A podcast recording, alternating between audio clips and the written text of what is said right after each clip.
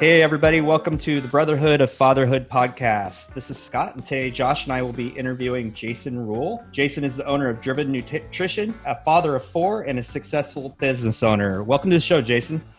Oh, man, thanks for having me, guys. Super fun. Um, and uh, why don't you go ahead and just tell us about your uh, your business? Let's start there. Uh, so Driven Nutrition is about seven years old. Um, it's a supplement company, and we distribute to affiliated gyms, CrossFit gyms across the world. Um, our our goal is really to become the best asset a gym can have outside of its athletes. So um, we have a tenant that uh, your athletes, CrossFit gyms specifically, they, their athletes look for them for guidance for exercise, for diet. And when we started on the scene, there really wasn't much guidance as far as supplements. It was inside of any any exercise regimen, everybody looks towards supplements, wondering what to take, but there really wasn't anybody inside of that space teaching owners how do we talk to members about supplements in a way that's not salesy, but in it comes from the comes from the heart and a, and a place of guidance to guide them towards what their end results are, which is better health, um, whatever it is that that looks like to that that member. So, in essence, we're we're a retail consulting company wrapped around the supplement brand. So, tell me, being a retail supplement company, um, how you came to the the place where you, you moved. You know, you talk about cons- consultation. Explain that and why you're doing that. Well, so I used to own some retail stores. Uh, I used to be a, a, franchisee for supplement stores, and uh, I kind of learned that learned that space. And I I ran my stores.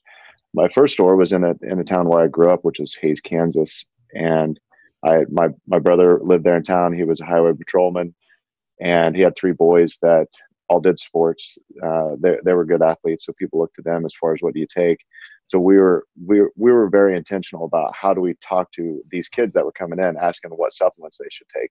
So i made sure that our that the employees that we hired that came on board treated every athlete and every parent as though it was one of my nephews. And that was really the way that i trained my guys like look this is these are kids these are people they're coming in to hit a certain goal. Our goal here isn't to sell them a product that that will they'll never come back to buy. Our goal is to sell them a product that's going to help them hit their goals in a way that's congruent with our values. And so I I just kind of drilled that ethos into into everybody that worked for us. Um, so we had a prescriptive approach at the store that we that we started started at in Hays and then we grew out, and then um, that that's just kind of always how I've ran our businesses. Um, from the standpoint of if it, if it can help people, let's do a lot more of that. Um, so fast forward 15 years later and here we are to where you know there's there's a lot of supplement companies out there. Their primary goal it seems as though is to push push push and they make it all about themselves. And uh, i, I really don't that really doesn't resonate with me very much.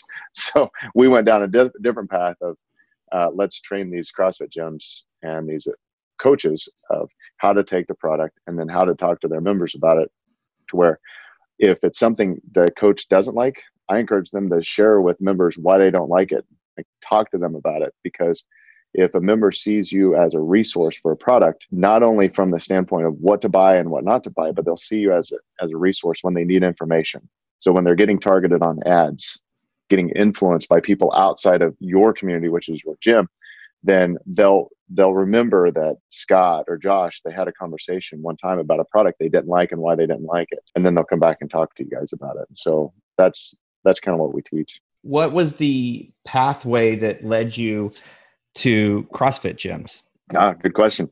So, uh, 15 years ago, uh, we started our first supplement company. Um, I got tired of supplement companies kind of coming into our stores, building it up, and then using using our stores to build up their brands, and then they would sabotage our business to where they would either go online, sell it a buck over our cost, or start cutting out raws and selling selling a cheaper product labeled the same. It drove me nuts. So I just would go from one quality brand to the next, and that really seemed to be the life cycle of it. So 15 years ago, I finally got fed up and was like having some conversations with some higher executives inside of those brands that we were leaving with.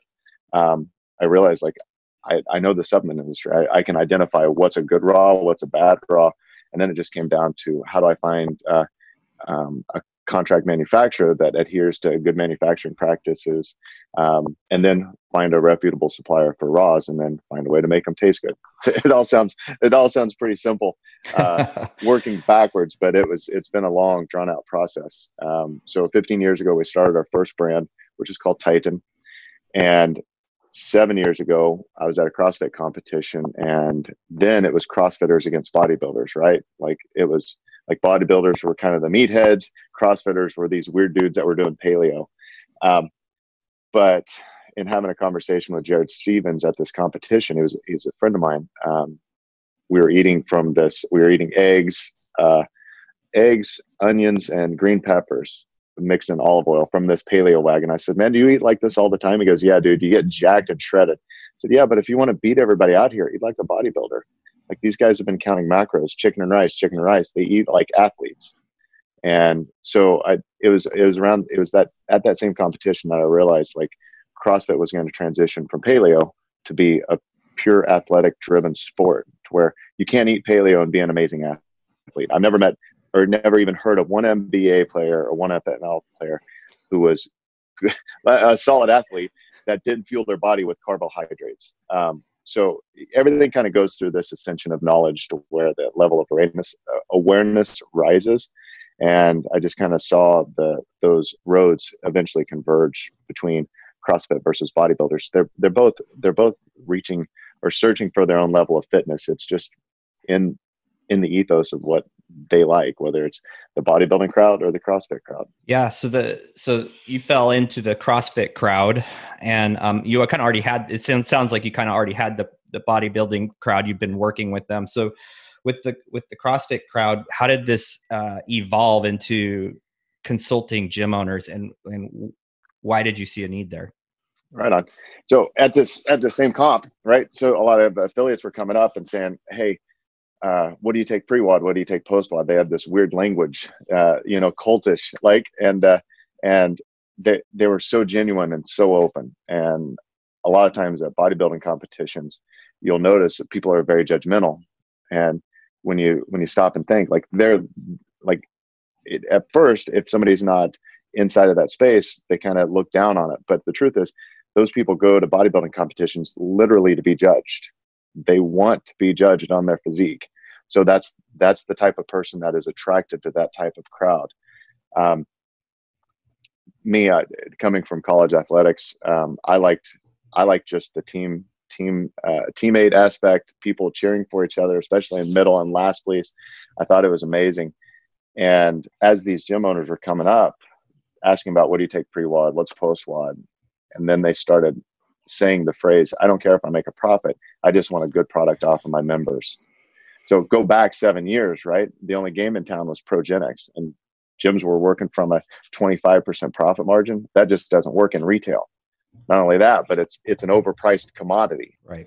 So I like it. To me, it was like the the perfect the perfect storm of you've got an overpriced commodity, you've got a product that the retailers aren't really making a profit off of. You got to sell four to pay for the one you take personally. That's a broken business model, and people are acknowledging I don't care if I make a profit. And so I just came from the standpoint of like, look, if if we start a brand from scratch and we make products that you're proud to be able to tell your athletes about and proud to take yourself, and I teach you how to make a profit, what do you need?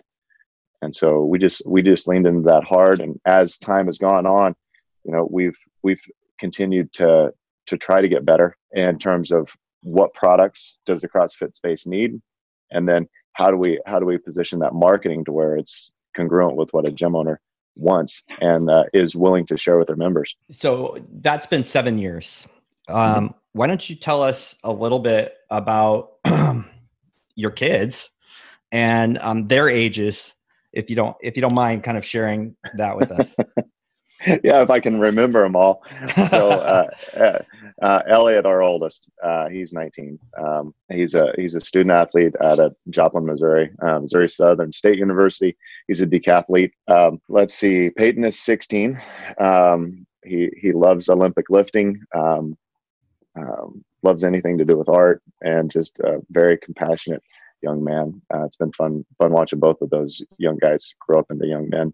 Uh, Lauren is uh, is baby girl. She's ten, and then Lakin is our youngest. He's six. Okay, so um, Josh and I both have our stories um, about.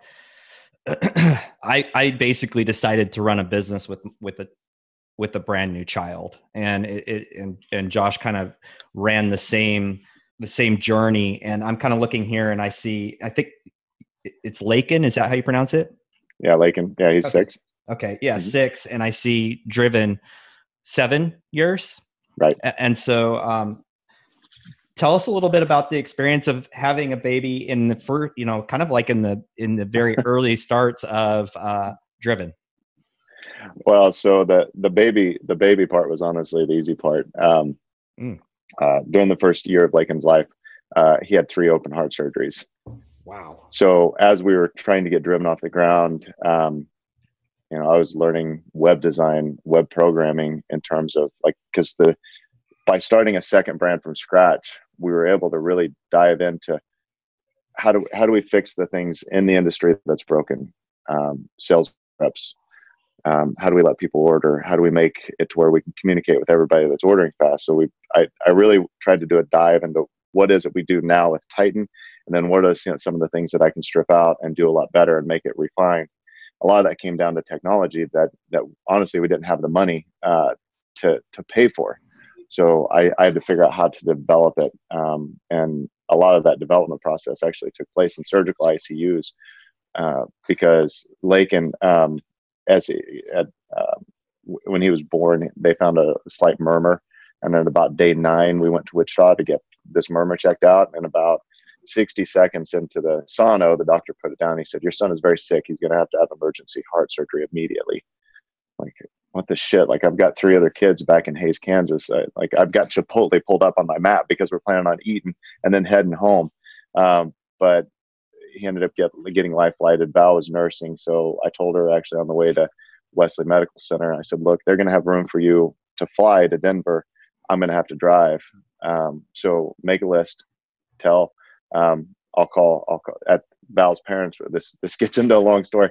Val's parents were back at our house taking care of our other three kids while we were in Wichita getting this checked out. So I just told her on the way to to the to the life flight station. I said, make a list of everything we're going to need to live for the next week. We'll just wash whatever we need because we could be there anywhere between a week to three months, assuming everything went good with the surgery. I said, we'll just wash what we need and we'll buy what we need. Um, so that's that was that was step one. And then at day 11, he had uh, open heart surgery. And thankfully, we were able to come home two weeks after that. But the whole time, Val and I stayed there um, in Denver at Children's Hospital of Colorado.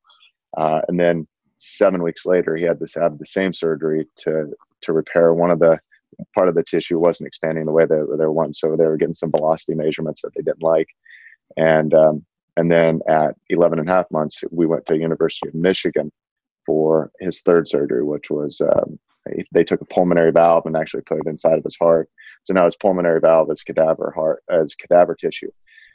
Um, but during all of those surgeries and all of those recoveries, Val and I stayed there at the hospital. Thankfully, my parents lived there in town. Her parents lived there in town, or were 45 minutes away, but they came in, into town to stay with our kids to kind of help.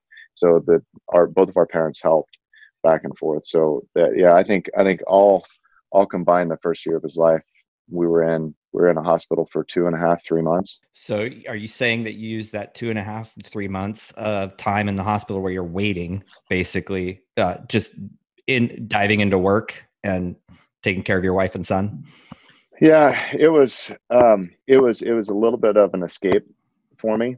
Mm-hmm. um, it was it was a way to it was a way to stay busy but also it was a time like I, I said those I, I saw those kind of roads converging um, and i knew that we had the right business opportunity and i felt that i had the history and the mindset that was that could be inserted into into this market space and have have a long lasting impact not only for us as a company but for every CrossFit gym out there and every gym that we work with. I knew that that need was there, um, and it's it's one of those times like you find a moment in your life like okay, I have to make this work, I have to do the work that's necessary. And it doesn't matter the circumstances that I find myself in, there's still shit that has to get done because in whether it's two months or two years or four years, that time is going to pass. And if I don't make use of the time I have in this moment, then the opportunity may pass. And so it was, it was, it was, it was that realization as well as the escapism of having something to do. Um, it was, it was all of it, man. Wow. So go ahead, Josh. Yeah, sorry. It's a that's such a powerful you know message and lesson because a lot of people right now are sitting on their butts going through this, you know, to kind of date this podcast, the the pandemic, instead of doing what you learned right then, which is to dive in. Like life still goes on, and mm-hmm.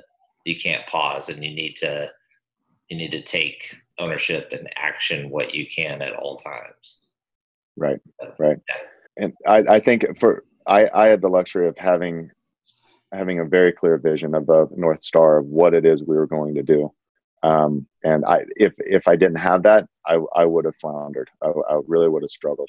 Um, so i know a lot of people a lot of people that do kind of flounder during these times i i would be i, I like i like during this time like i've with the exception of the gym drive that we just launched we really didn't have a clear structure. I mean our entire business model is built around teaching gyms how to do retail to the members that are in their gyms.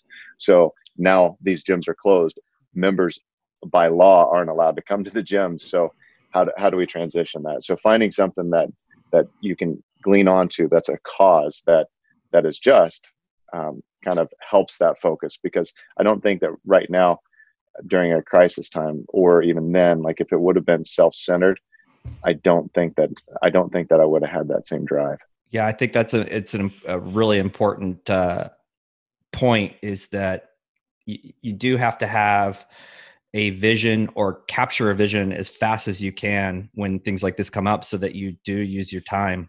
Um, because so what do you think you know you you said that you didn't have the same drive explain that. Uh, during the beginning of this crisis? Yeah. Um man that's a, that's a that's a that's a deep question. I'd have to give that a little bit of thought. I think that um we're, we're in a position we're in a different position in life. You know we're, we're certainly more comfortable and anytime you're more comfortable you, you get a little bit uh, softer. Um, mm-hmm. that's i think that's part of it. Um, and i think just evaluating evaluating the fear of the situation that we're in of like we locked down two weeks before anybody else did. Like we uh, like our staff we said like absolutely not with the exception of warehouse staff you're not allowed to come to work. Everybody else is working from home. If i see you at the gym if i see you at a restaurant on your story anything else you're likely to lose your job. So for me it was it was i think the first couple weeks it was really a matter of how do i keep our family healthy? Then how do we keep our staff healthy because if we get to the point if our warehouse goes down if we can't fulfill orders if these guys get sick like we we we offered to pay for grocery delivery. Like i don't want any of my employees going to stores restaurants nothing while this is going on because if one of them gets sick it's so contagious it's very possible a lot of them are going to get sick and then we can't fulfill orders so whether it's you, Scott, or you, Josh, or one of your members that are ordering these products because they're shelf stable food, if we can't fulfill those, we can't pay for health insurance for our staff. We can't pay our staff. Like to me, it was really a matter of it was self preservation for our family, self preservation for the company, and then transitioning okay, we've got this because that's a hard vision to sell. Like when you've got 19 people on a conference call telling them, if I see you at a at a gym, I mean we're a fitness company. If I see a story on your gym, you're probably going to get fired like that's a hard conversation to have. Um, but that that was really the first couple weeks. Um, and then from there trying to figure out of what what are things that you know going back to our north star which is does it help affiliates? Is it something we have the capacity to do? Um, and then finding out okay what's this list? What's the one thing that we can execute on that can have the greatest impact? Um, so re, re uh, reevaluating once we secured everybody's safety and health and evaluating from the standpoint of what's one thing we can actually do and do a great job on.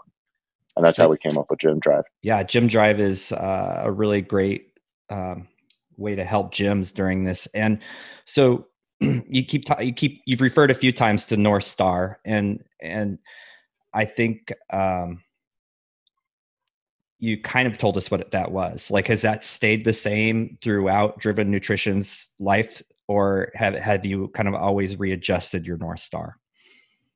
No that's that's always been the same you Good. know yeah. gyms have gyms have members that look to them for guidance as far as supplements and gyms need to get more comfortable about having those conversations and they need to get comfortable about making a profit.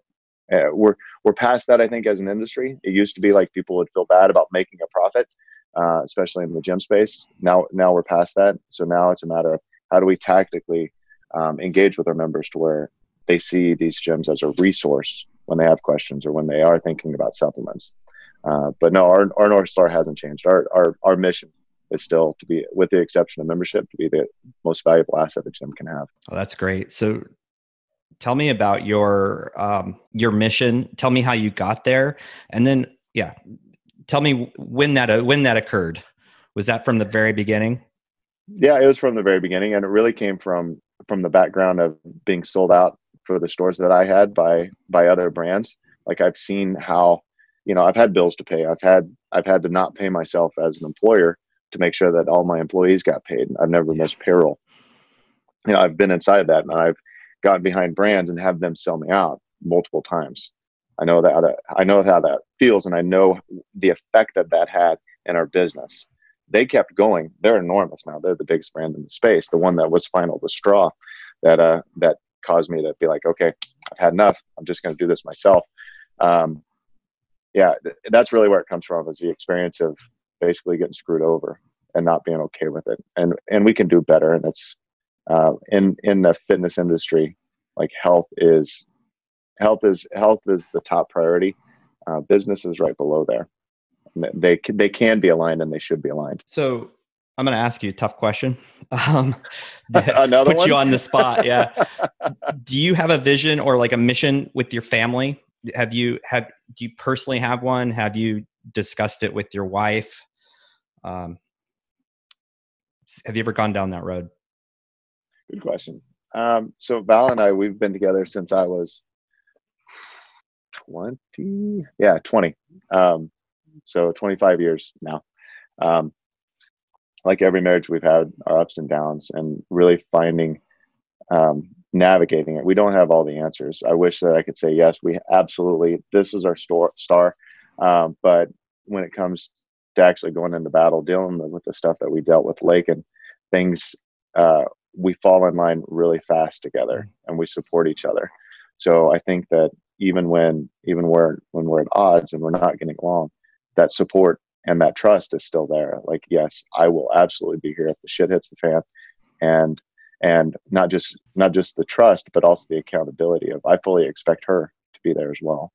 And i want her to fully expect me to be there as well to where that accountability is and that trust is 100% um, faith and trust man. I think that's that's really what it comes down to at least at least in my eyes. Absolutely. Absolutely. So let's talk about um, raising kids uh, you know you, uh, you've been married what did you say 25 years uh, we've been together 24 years 20, okay. 25 years married uh, 20 21 21 right. years that's awesome and yeah. you have four kids aging right. you know with a pretty big uh, span of uh, ages yeah yeah yeah true true story when uh, when ellie was 13 when we found out we were expecting i have i have two i have two things that that have been constant in my life. One, I'm good at math, and two, I'm really blunt. So Val Val comes out. We're we're in Hill City.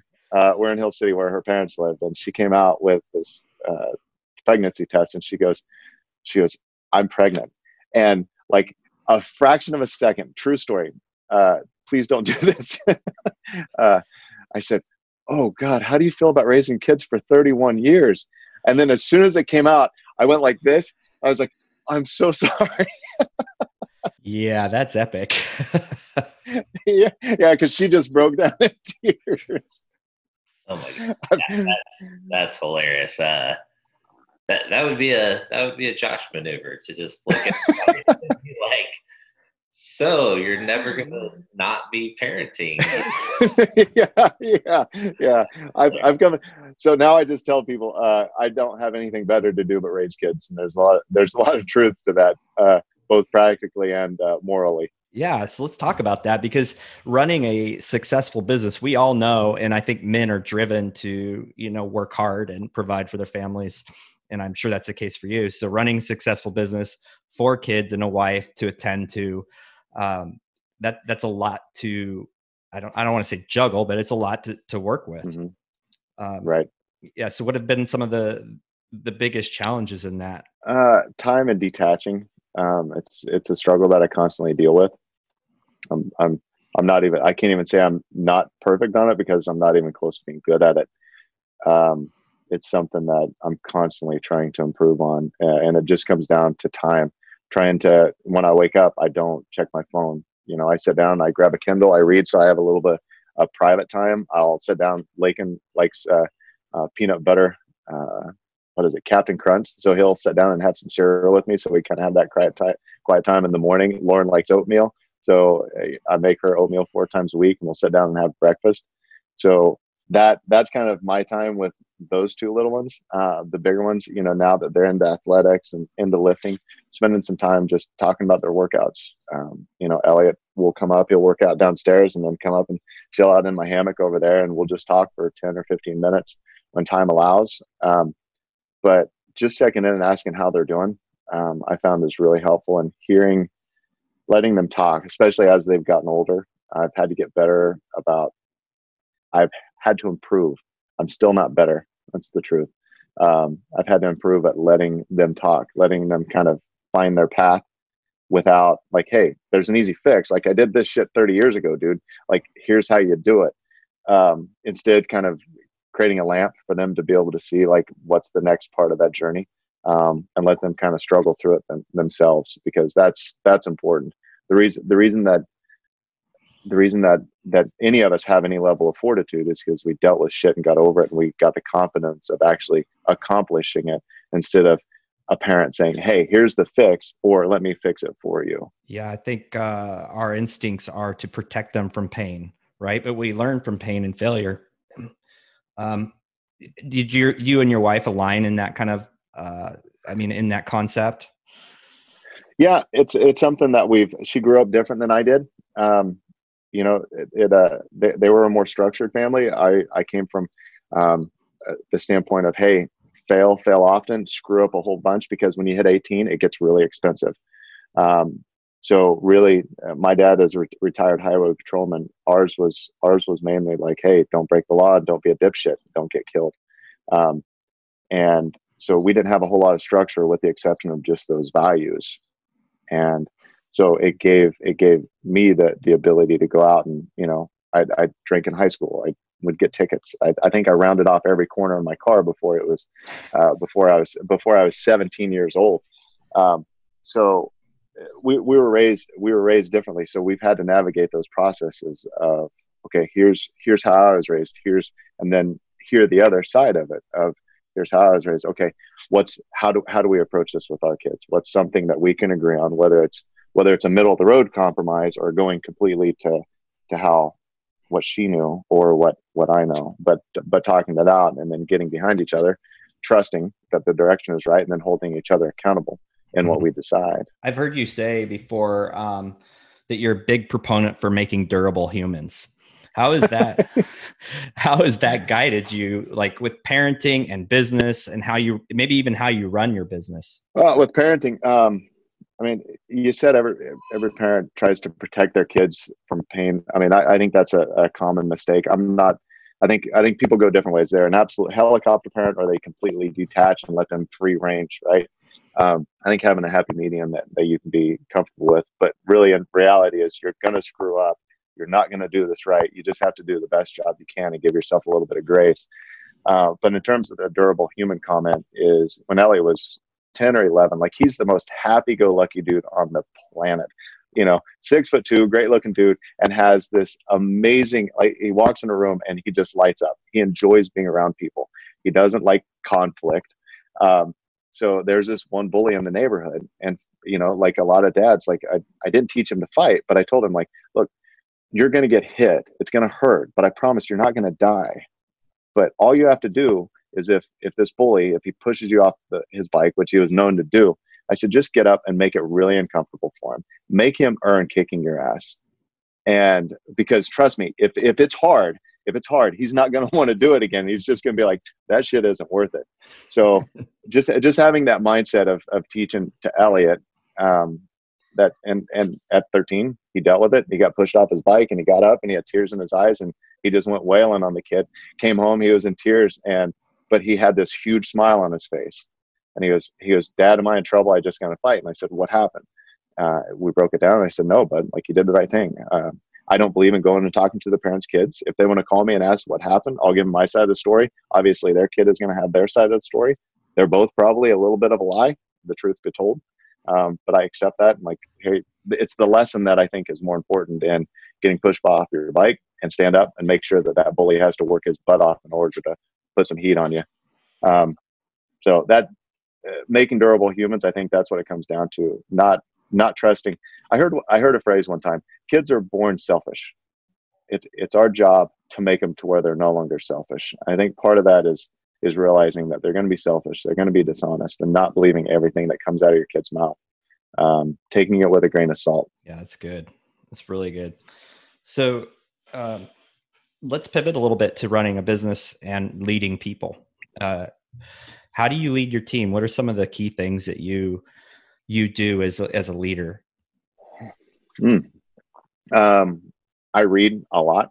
So whenever whenever we hire someone, I give them the same books. Um, Delivering Happiness by Tony Hsieh, mm.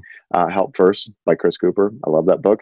Uh, he does an amazing job of kind of teaching that hey, you're here, you're here to help, and if you help enough people, and it's really the Zig Ziglar mantra of you can have everything in life you want if you can help enough other people get what they want. Um, so th- those are big ones. And we just talk and it uh, uh, I, I, like listen to audio podcasts um, that are that have a level of self-improvement. So um, i'll talk i'll talk with our entire team. Um, the, the ones that report directly to me that i um, i can't have a close relationship with everybody. I'm familiar with everybody that works for us but the ones that report directly to me um, i know you know i know about their families i know what's going on in their life um, and just ask, you know, hey, how are you doing through this? Um, and so my hope is that by doing that, that they'll do that with the people that they interact with, whether it's our clients or people that report them to them. Um, so just coming at it from the standpoint of care. Yeah. So you, you care for your employees, show them that you care and lead through helping them get the same resources you've gotten that have helped you. Right. Okay. Right. And one of the things that over the last couple years I focused more on is trying to identify what are talents and then steering that person not only towards their talent in terms of how it affects our, our company, but provide them training. Um, you know, one, one, one guy, Tyler Chamness, he works for us. He takes care of digital media and social content. And so we were just talking one time and I said, would you like to learn more about copywriting? He said, I would love that. So I just, I didn't ask. I just paid for a copywriting course, sent it to him and said, Hey, congratulations, man. I really appreciate your interest in this. So giving him a pat on the back, but also something to be that next guideline of here's, here's where I hope you go uh, based off your yeah. interest in the conversation we had. because like if I, if I would have done that with anyone else in the company, it, it would have been a waste of money and it would have been incongruent because like why is this person give me giving me this? Like great now i have to learn something else i really don't give a crap about. But don't you think that that um that line of thinking where you're kind of finding where you know an employee wants what they're good at and where they're interested in, in improving or learning mm-hmm. do you apply that also in raising kids? Oh yes absolutely. Right. Absolutely. Um, like uh, my my brother has uh, amazing athletes um, for kids uh, football baseball they, they were just exceptional at everything and um, we, we with our kids we took the tack of we want to um, we want to push them in the direction that they choose instead of pulling them in the direction that we want them to go. So if they choose that path of like Peyton, uh, he's strong as heck. Like, good God, the, the kid will snatch, he'll clean. Like it's amazing. Um, but he has absolutely no interest in football. He never has. And we're, we're a football family. Like we all played football. My nephews like, uh, like we love it. Friday nights, bring it, man. Um, but he never had any interest in it. So, but I never made him play football, but I'd go play catch with him. And, and I, I st- we still have conversations and he'll laugh about it because he doesn't have to like football, but he has to know how to throw a football. Mm-hmm. Because I taught him like, you're going to be out on the playground and you may not want to play catch, but if you can't throw a ball, you're going to get made fun of. I'm sorry, but that's the truth. It's not right. It's not fair, but that's the reality. So at the very least, as a father, I feel I have to teach you how to throw a ball. If you don't ever want to throw a ball again, you don't have to, dude. But you have to be able to do it. So let's just go out, just grind through it. You you may be miserable, that's fine. But someday, if somebody throws you a ball, you're going to want to catch it instead of just taking it to the face. Um, so yes, th- that that with that caveat of if it's something I think they have to be able to do, try to give them the skills to where down the road they can they can either access it or use it throughout their life. Yeah, I think that's a really uh, important point is training our kids for the things that they need access to, the things that they need they will be um, you know, faced with. Like it's mm-hmm. the same for my kids and they're happy they know to talk I, we live in Texas. They they they happy they're happy that we expose them to football. Um, my oldest doesn't play football, but he ha- can have those conversations, right? So we've equipped right. him, but we also support in the things that he's really good at and follow and and is interested in. And um, would I have loved for him to be an amazing football player? Yes, but that's not his gifting, right? Right. right. And and um, I, I love that approach with both kids and um, leadership and company, leading people. Is let me jump in real quick. It's uh, you know, it's one of the values of the brotherhood, right? Uh, you know, I wrote about it, you know, uh, two weeks ago or whatever. It's ability, right? It's one of our values. It's ability. It's identifying like those little things that you have this ability that you know maybe uh, take away a little bit of pain, like you described. Like you have to know how to throw, or you're going to get made fun of, you know. Um, and and there's there's other things like that in life. Uh, how to swim, you know, Mm-hmm. It's just a, a life skill or whatever, and that's kind of what those abilities are, and and they also make you interesting, like you said, being able to talk football, which thankfully it's not football season. It's like my favorite thing in the entire world. this would become a fantasy podcast in no time. so here's here's something that's interesting, Josh. That that ability thing, um, and, and this it's always resonated with me and I'll, I'll, recall it every once in a while, but I've never intentionally kind of brought it up.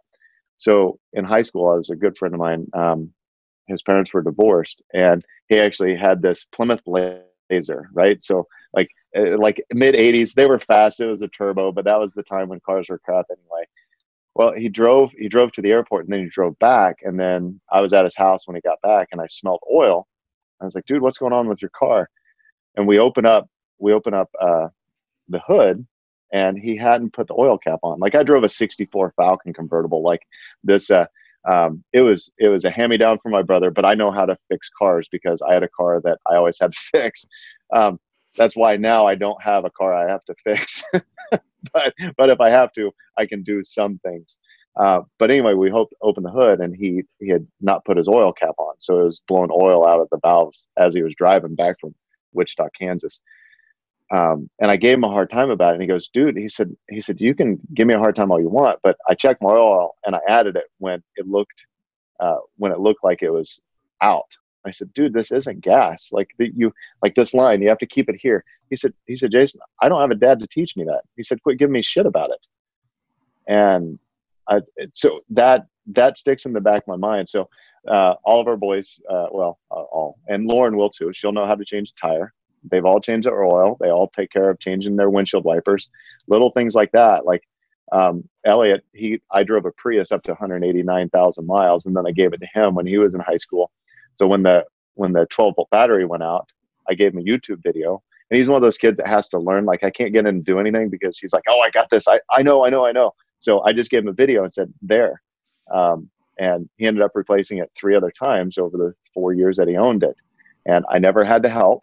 I never had to do anything, but here's the video. And he would get frustrated. He would hit his knuckles and stuff like that. But that's how that's how he learns. Um, so changing oil, knowing how to change a tire. Um, it, it's amazing the, the the people that I still meet today that they don't know how to change oil or they don't even know how to check their oil. Like, well, I checked and there's some oil in it. Well, is there enough? I mean, you really should be able to answer that. Yeah. Um, yeah, absolutely. Um, checking oil, changing tires. Oh my gosh! Like if if you're the luckiest person in the world, you're you might not have one, but like I I can't. Even, I've probably had 30 of those things in my life, you know, right. already you know, they have to get out there. So that's really interesting. Um, you know, like what the, your your cousin or whatever said to you about like I didn't have a dad teach me this, and that really like just shot off my brain. Like, holy crap! Like, almost need to make a list of like what right essential. yeah. yeah.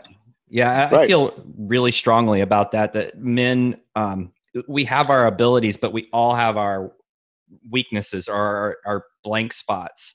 And I, I think it's, um, I think I'm called to show people their blank spots. I, I know that's a, it, it's hard to say that, but it really, we really need to check the check mark the boxes. And as parents, we need to be sure that we have those boxes in place and know what we need to check mark. Um, somebody I interviewed a little back, um, Brian um, Sanders told me, and I, I, put this in the in the Facebook group, but he said um, your daughter should be as comfortable in a evening gown as she is on a dirty uh, dugout bench, and uh, and we said the same thing about uh, I, I, Josh and I were kind of talking about that. We're same thing about boys; they should be as comfortable in you know nice clothing as they are digging with their fingers in the dirt. Um, you know, I, I just think abilities are are something we never end on. We never. And so you you talked a little earlier about leadership um, it's also something that i i do very very similar to you. What are what are the things is is that the area where you are always constantly learning? Is there other areas that you continue to engage in to improve? Uh, leadership leadership i love. Um, it's something that i've i've honestly fought. Um, i need to write a book called the reluctant ceo um, mm. because it's not something that that I, I was drawn to from the standpoint of I want to do that. It's like I can do it. Um, it's needed. Okay, so fine, I'll do it. Um, so what skills do I have to learn in order to actually be able to do a good job at it until somebody a lot smarter than me comes along and can actually take the reins and execute a lot better than I can. I I can't wait for that day. Um, but I I genuinely I absolutely love deconstructing businesses having conversations, open conversations where people have conversations and say, okay, this is where this is my business. Here's the things I do. Here's here's what I do well. Here's what I struggle with, and I I'm good at I'm good at maps. I'm good at um, mazes of finding those missing pieces, like you mentioned, of taking things apart and then putting them back together. Whether it's this skill set that I may have, um, because I've had so many amazing mentors through life that have I've had these conversations with, and they've shared one bit of information that absolutely blew the doors off of another ability that I didn't realize that that I had or I had an interest in or a capacity to expand on. Uh, one of those is marketing. One of those is digital marketing, um, email marketing, Facebook marketing, Facebook Messenger, that type of thing. Um, and it's just until that door's open, you kind of peek through it, and somebody points out like, "Hey, this is here. This is something you can do." Then you really don't have the opportunity to even realize that door is there to be able to expand your knowledge base. So I, I'm I'm I'm a constant learner. Yeah, that's so important. It's so important, especially when you're leading people. And honestly, when you're when you're a husband and a father, you're leading people, right? right. I mean, you don't have to be a CEO to to um you should be doing this no matter what. That's my personal right. Right. opinion. Right. Yeah. So uh, let's uh let's wrap up on um, maybe telling us your your the most impactful uh, book or leader or seminar or talk. Um, it, can you nail it down? So, man, there's been so many great books. Um, I really like Delivering Happiness by Tony Hsieh um, because he goes into not only the culture of the company that he grew, but he he navigates you through the technology pieces that he had to develop himself um, and some of the struggles that he found like okay as a company as we grew this is one of the problems that we had. There was no solution for it so i had to create it. Um, and now he's got this amazing mecca in vegas that people travel to to try to experience and try to absorb some of the culture that he's been to establish which is this amazing group. Like they have if you haven't ever read the book they have they have an award for the customer sales rep or the customer support rep that has spent the most time on the phone with a customer. Like that's not selling crap. That's not making any money. That is but I think it's like, yeah, I think it's like seven or eight hours. Like I don't, I don't know how the guy went to the bathroom. Surely he had his headphones on and would would take a pee break or something. Um, but it, it that seven or eight hours, it may be longer than that. Like it it isn't a massive amount of time. But if you call Zappos and say, "Hey, what's the weather in New York? Can you find me a good hotel?" They will absolutely do it Mhm. and that's that's just their culture and not not every not every company can pull it off because it will get taken advantage of but they've got the culture not only within their company but within their customer base to where they've kind of staked their claim of this is the type of clientele we are wanting to work with in order to do that this is the type of company we have to be Yeah, that's so so pertinent as a business owner. Like I learned that on April first when I had only six total people pause their membership. You know, Yeah. and wow we immediately knew like we have the the type of people that we want to work with. You know, and we Right. and we've done that for a while, but but you're absolutely right. Like it, it's a give and take, and when you can identify that, then then you're you're going to stay in business in the tough times, and you're going to um, skyrocket into the future. You know, so it really is that that point that you made is just it's awesome. Yeah, it is. It is.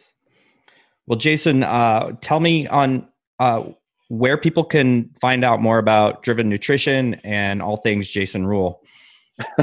well Or do if you want them to you- know? no, I don't- I don't. Uh, I, I'm not a very. Um, I just. I'm just me, man. So if you want to see pictures of my kids and and me hanging out on the deck and reading a book with them or something like that, cool. It's Jason underscore Rule, uh, R U L E, um, and uh, you can find all the information about Driven Nutrition, drivennutrition.com, on Facebook as well as on Instagram. So yeah, if you have any questions or anything like that, we're glad to help. Yeah, I got a, a maybe a fun question. I guess I should ask. That that we're like, hey, we're wrapping up, but this Hey. kind of came to my head. What's the what's the best supplement a dad should be taking? Ooh, good question. Good question. So, um, really, it's the same supplement a, a mom should be taking. Um, our survivability in, uh, into our 50s, 60s, and beyond is predicated on the amount of muscle mass we can put on right now. That's it. It's it's bone density and it's muscle mass. Uh, heart health, like, but like heart health comes down to exercise and actually moving long term, uh, so on and so forth. But from a supplement standpoint, it's protein. Like muscle is made up of protein, and a lot of dads, especially, and and women also because getting enough protein is hard like it's a job like a chicken breast has 20 22 grams of protein um, you know if you're a 180 pound guy like me i try to get in 180 grams of protein a day like that's hard It is. um, a, a good diet i think that even if somebody isn't tracking their macros and if they sit down and just wrote down only i had one guy text me one time i said just every time you eat something text me the grams of protein nothing else it was like 62 Wow. Yeah. Yeah. But and but that's normal. Like uh, you know, you eat breakfast, you eat lunch, you eat dinner. You're going to be lucky to bring in 60 or 70 grams of protein. So unless you're disciplined and bring chicken and rice, chicken and rice, chicken and rice, which I'm not, um, it's really hard. So to me, it's a matter of uh, um, high speed, low drag. It's very easy. It's very simple. I can take a scoop of driven whey. I can throw it in a scoop of four ounces of water and I can drink it before I eat breakfast, before I eat lunch, and before I eat dinner. And now I've added 60 to 70 grams of protein to my diet without really increasing any work or any mass to my actual food because I can still sit down. It takes a while before your stomach tells your head that you're full. So I can add 20 grams of protein to my meal before I eat, and I'm great. So Yeah. it's that one thing is the one supplement that every dude and every girl should be taking every single day. Increase your protein intake. Yeah, I've heard, I've I've heard uh, I've heard your your shakes or your protein tastes really well. What's the what's the top selling uh, flavor? Uh, honestly, so we have uh, chocolate peanut butter, fresh cinnamon roll, uh, banana cream pie, strawberry milkshake. Oh, Our top man. sellers. No, we have seven different flavors of protein. Actually, I take it back. We have 32 SKUs just of protein alone in terms of different sizes and different flavors. But you want to know our two top selling flavors? I do. Come on, chocolate, and, vanilla. Yep. yeah, yeah. But I've heard the Yep. cinnamon roll is really good. So that was Yeah, someone yeah. someone said that. I haven't tried that one. So so that's that's interesting because nobody talks about normal stuff. It's the weird stuff that makes it stand out. That gives people something to talk about. You know, I mean, the most benign flavors on the planet, chocolate and vanilla. So those are our top sellers. But the one people talk about the most are either fresh cinnamon roll or caramel latte. Yeah, yeah. All things I must try. That's awesome. Well, thanks a lot, man. It's been really fun Absolutely. chatting with you. Thanks. Absolutely. It was a pleasure. Thanks for having me on, guys. I enjoyed this conversation.